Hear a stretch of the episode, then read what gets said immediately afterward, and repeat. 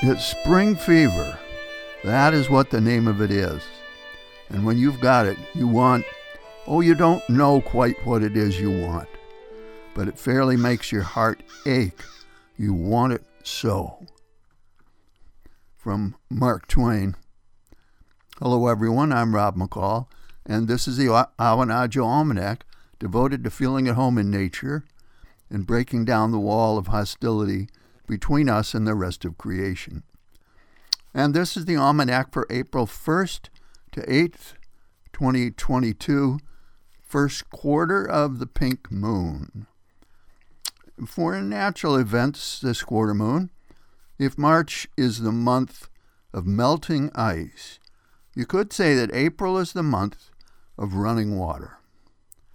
It's running through your downspouts, through your yard, through your cellar, through rivers, brooks, and streams to the sea, working its way northward as Maine thaws out and the last ice breaks up. April is a liquid month and a liberating month, as we're sprung from the prison of winter, just as the rivers are released from their icy fetters. That giddy feeling we get on an April day may be just what the rivers and streams are feeling too, with water again stroking their banks, or what the maples are feeling, with that sweet sap again coursing through their veins, or what the robins are feeling, out a worming with April showers running down their backs. They sing a joyful song when they see the rain clouds coming. April is a month of running water. We can talk about the mud another time. Uh, here's a field and forest report. Pussy willows are the humble bearers of what may be the first wild blossoms of the season. And what strange flowers they are! Just a bundle of silky gray fluff with no petals, no round golden center, no bright colors, all emerging from hard, shiny buds when it's still frosty at night. The reveal comes later when those cuddly kitties are covered with golden pollen. There are a number of kinds of wild willow, genus Salix, found in Maine, mostly growing close to slow moving water. A willow is just full of the liquid spirit of April. One year we kept the pussy willow stalks in water until they rooted. And I stuck one in a wet spot out back and it sprouted and thrived there, giving us pussy willows every April for years. The first people used red willow bark as a natural aspirin.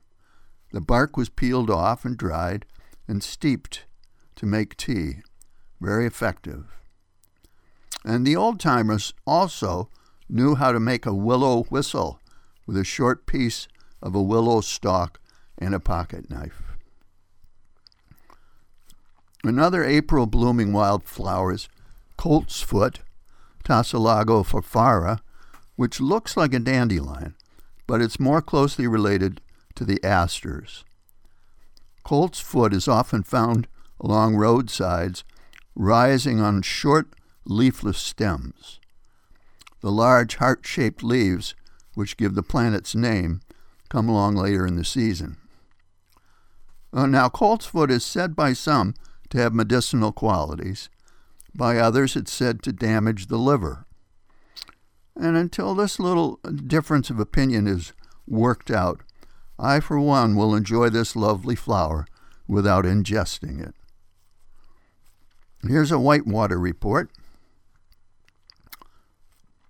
While the waters are running quick and fresh, winter addled paddlers are pushing off into the torrent to race down the stream, avoiding rocks, shoals, eddies, huge standing waves, and other hazards, while their hearts pound and their frigid fingers grasp the paddle in a death grip, all the while trying to prevent their own baptism by ice cold water. Does it sound like fun? The granddaddy of Maine canoe races is the Kenduskeag, this year running on April 16th. There's a lot more information online.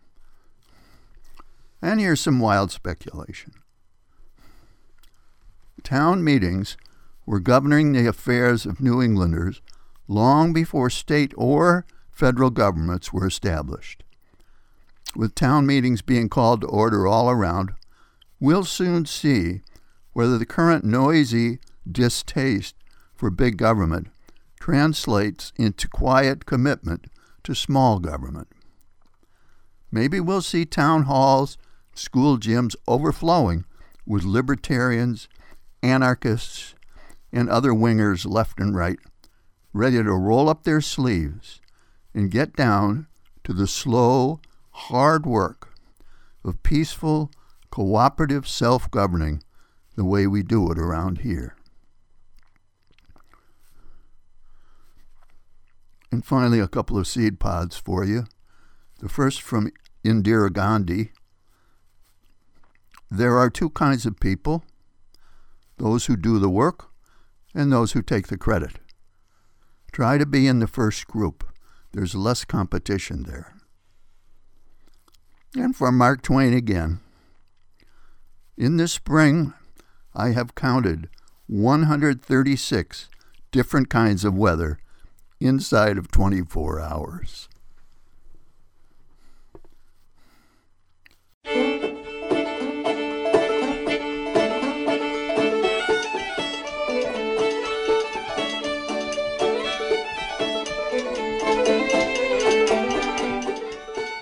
That's the almanac for this quarter moon, but don't take it from me. Go out and see for yourself.